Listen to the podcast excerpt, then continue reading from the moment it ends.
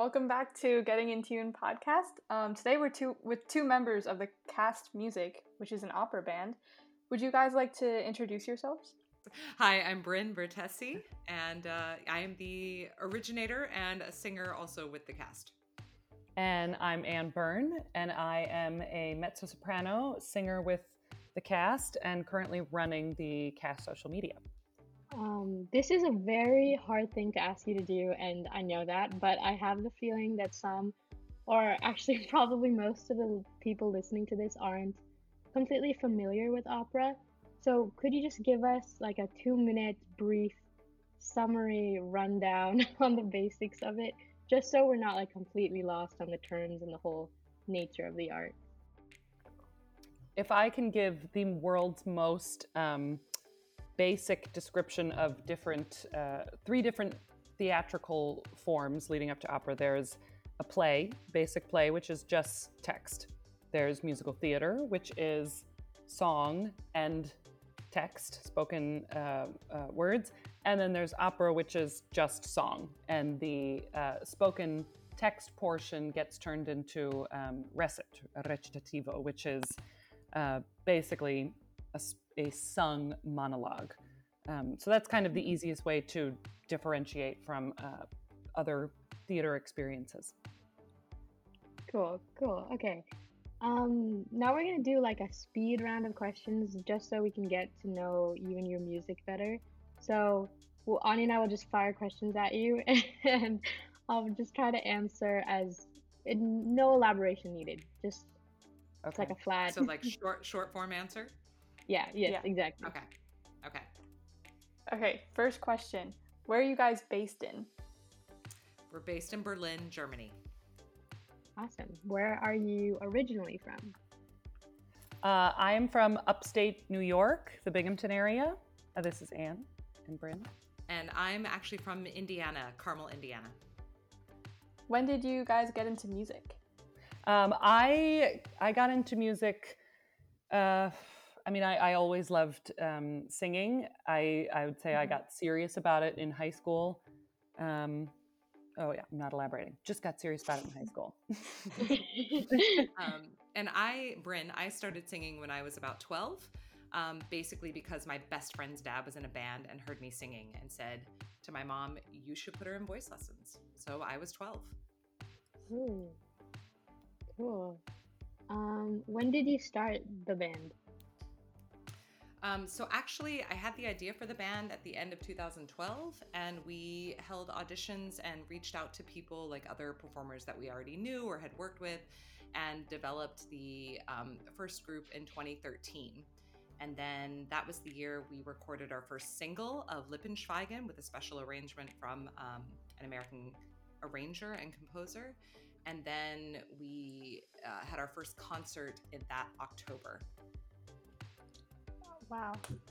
So what were you doing before that, or even now alongside the opera band? Um, well, before I joined the the, the band in 2016, um, two years after I moved to Germany, and before that, I was uh, the epitome of a struggling artist. I was uh, had a lot of side jobs. I was doing a lot of dog walking and babysitting, um, and then you know any concert that could possibly come up, I would I would do that. Um, and I still, you know, alongside the band, um, take other concerts and and actually I still dog walk because I love dogs. She she does actually really love dogs. It really love obsession. Them. It's for real.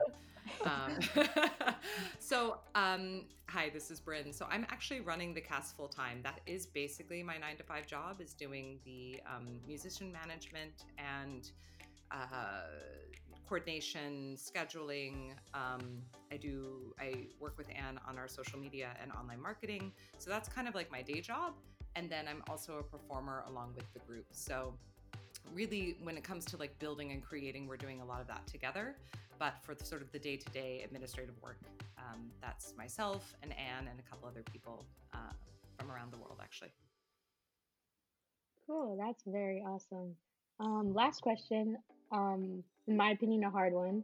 But favorite piece can be opera, classical, orchestral, jazz, anything really. Oof. That is um, a hard one.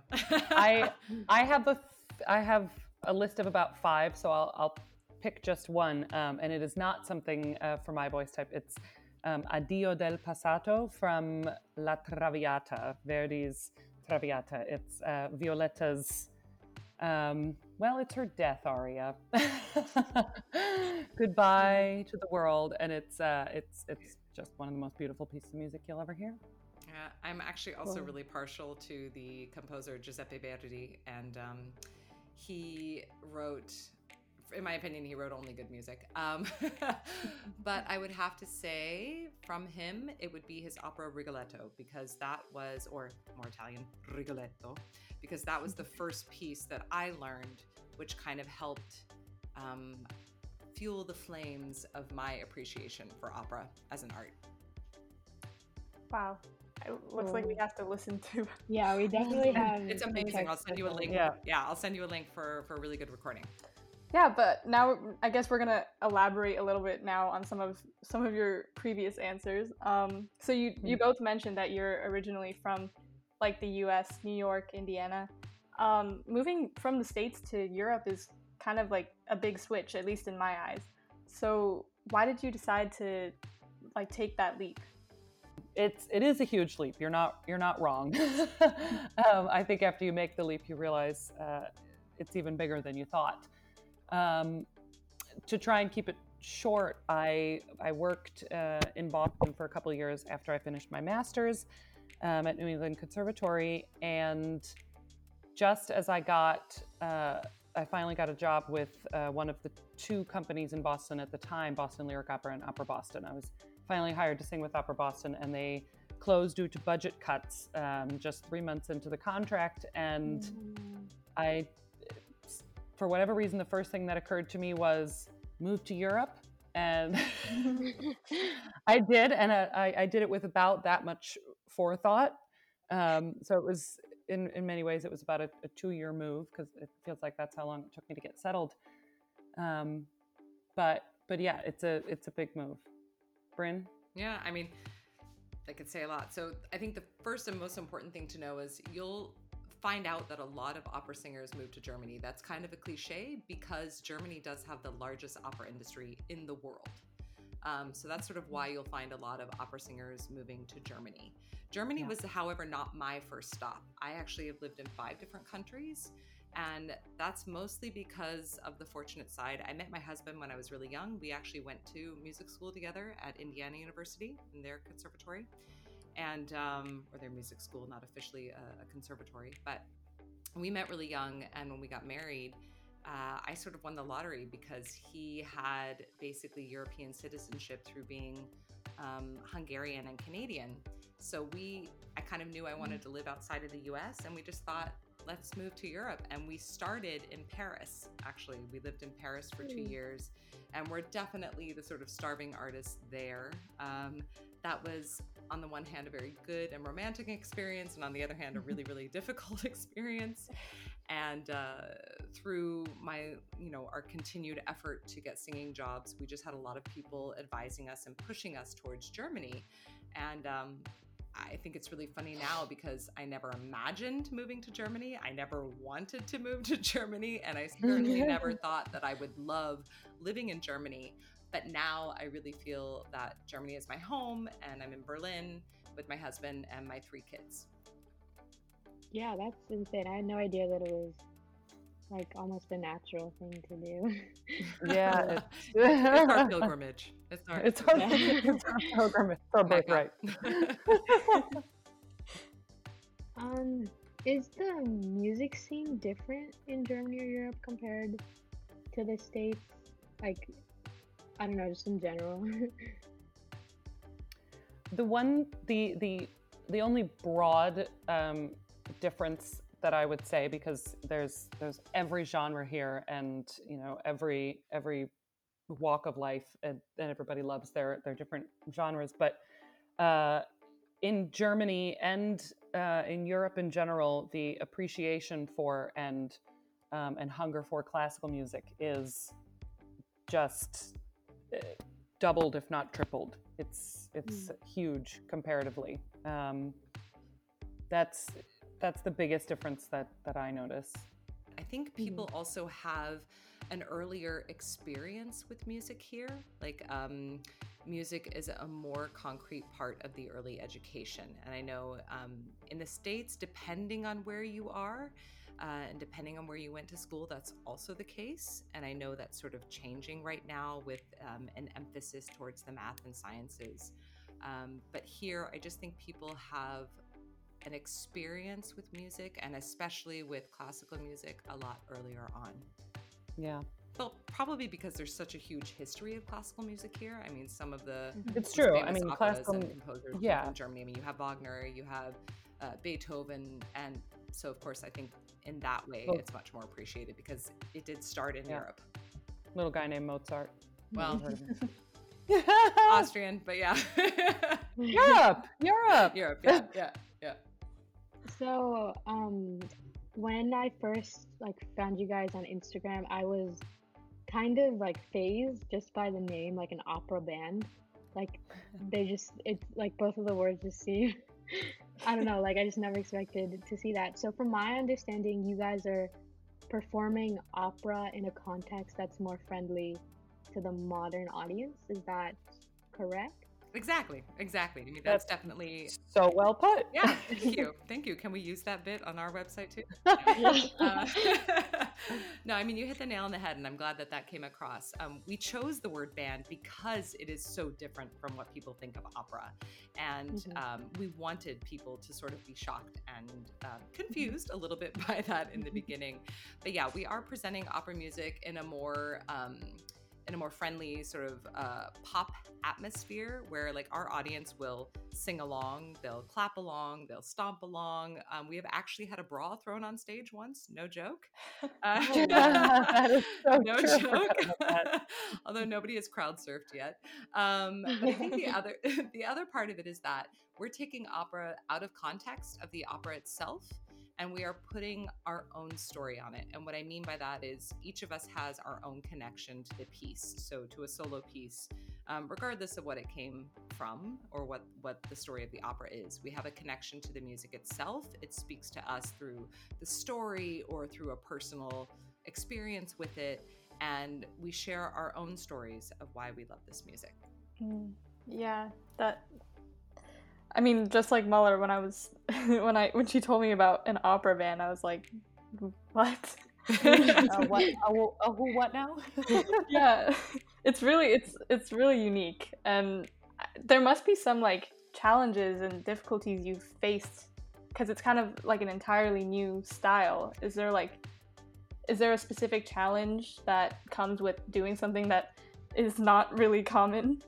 Yeah, there is. I think um you kind of hit the nail on the head. We really don't occupy a given space. We're kind of in the middle of a handful of spaces. But I do find us similar to the groups who are doing a lot more classical crossover music. We just, yeah, I think most of the time it's just people don't know they're going to like us because they see the word opera and they already have this negative uh, hmm. idea of that kind of music. And so it's hard to even get people to give us a chance. But once we get mm. people to the theater, once they come and see a live show, once um, once they meet us and have what we call the cast experience, then they experience the hashtag cast effect. And um, wow, not to plug, yeah, no, um, no, but I think what it really does is it takes people and they, they come to us afterwards and they say, "That was opera. I didn't know I liked opera." And that's for me in a mm. nutshell the perfect expression of what how we want our audience to feel. It's, it's huge. Yeah, there's this like stereotype with opera opera, like it being stuffy, long, huge. yeah. But there is I feel like because of that people don't they're discouraged and they don't get to see the beauty of it, which ultimately just sucks. Absolutely. But It is. Yeah. It's it's really unfortunate. It's really unfortunate. Um, I uh, we're seeing a lot of other small companies and groups that are that are kind of trying to take not just opera but classical music in general out of this stuffy box that it's uh, kind of been left in for the last mm-hmm. hundred years, um, and it's it's amazing. I mean, we're really seeing hopefully what is a movement with that. Um, so, mm. So being a part of that, you know, we're just looking around and, and taking note of everybody else that is that's trying to step outside of the of this classical box a little bit. Yeah, I mean, Anne's right. We're actually trying to take note because for me, the way that this movement succeeds, the way that we bring classical music into the future is to do it together and to collaborate with other groups. So for me, it's really important that I continue meeting other musicians that are like-minded or that we share the same kind of goal with with classical music. Um, or even non classical musicians who have an appreciation and just want to do something really different. Yeah. I just had a question that just popped up, but I think for young people, what's most it's opera's just hard to get into. So, what would you suggest to a young person if they're even mildly interested in opera but just want to get into it? Hmm. That's a really good question. Um, Anne, do you want to take that one first, or? I mean, I would say start by listening. You know, I mean, perhaps somebody who who's interested in in um, going into opera or classical music in general is already uh, immersed themselves in it, but um, do a lot of listening and get get a voice lesson if you can. Um, explore and have fun with it. Um, to to continue on her point, I think listening is right. Just just kind of have a taste of it, much like you would try any new food. Um, and of course, the two big names that come to mind uh, because they are household names, and they're household names for a reason because they were really, really, really good, would be uh, Luciano Pavarotti and Maria Callas.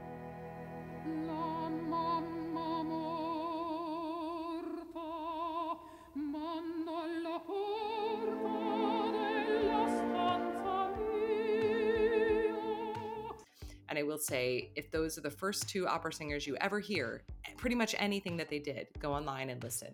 And just yeah, you'll be you'll be fine. You'll be happy. And just take note of how it makes you feel. And I think for a lot of people, if it, this music does move you, it is very powerful. And I know that there's some people who won't connect to it, but I think a lot more people will. So just take a chance and give it a try. Um, I read my kids the story of green eggs and ham all the time. And uh, you know the the main figure always says he doesn't like it he doesn't like it but he hasn't even tried it and then he tries it and finds out that he likes it and i think uh, for me opera's a little bit like green eggs and ham just try it wow. you may like it Bryn, you really need to work that analogy into the next show because that's actually really good. Thank you, thank you. yes, I love that. Okay, we have one last question. Um, it's kind of the deep, the deep one, I guess. Um, mm. what has been like the most fulfilling part of your journey as a musician, or even just being a part of the opera band? What What's been the most memorable or most fulfilling moment or part of that? Uh, I mean, it for me, it, it has to be. Um, it, has so much less to do with. Uh, the music and, and performing, but the the family that that I've created with um, with my colleagues because mm-hmm. because of the nature of what we do. Uh, when you are on tour, the majority of the year with um, what used to be six strangers, it uh, you really uh, you create a bond like like nobody else, and to to perform every night with each other, um, it really it creates something something really really special. Um, that's something I really miss currently, but we will get back to it. Yeah, for me, it kind of stems from the reason that I started this group, and the real reason was that I wanted to have fun with my music, and I was feeling like I wasn't having fun anymore, and I didn't want to do it anymore. And that was kind of the saddest feeling I could feel as a, a working artist. Um, so for me, it was going back to having fun, and then all of the benefits around that. I remember thinking that as a performer, I really needed the audience because there's this kind of hit you get from the energy of you know singing in front of people whether it be nerves or excitement um, it mm-hmm. does kind of give you this rush and i used to feel like i needed that but i remember we had um, a show one time in luxembourg with with you know a very modest audience, to say the least. Um, very modest, and they were very, very quiet. Um, and I just, I was there. I just remember thinking to myself, screw them. I mean, I love singing for people, but screw them. I'm going to have a party here on stage with these people, with these friends and colleagues of mine. I'm going to have a party.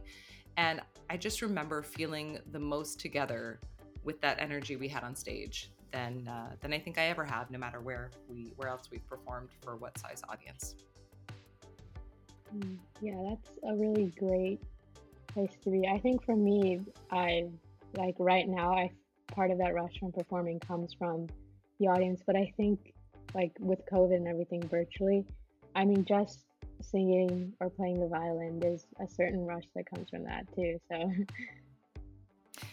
Absolutely. I mean, I I thought that I appreciated that I got to do what I love for a living um, before COVID, uh, but now, I mean, gosh, somebody somebody remind me if I ever take another uh, performance and and chance to be with my my friends on stage for granted. Hmm.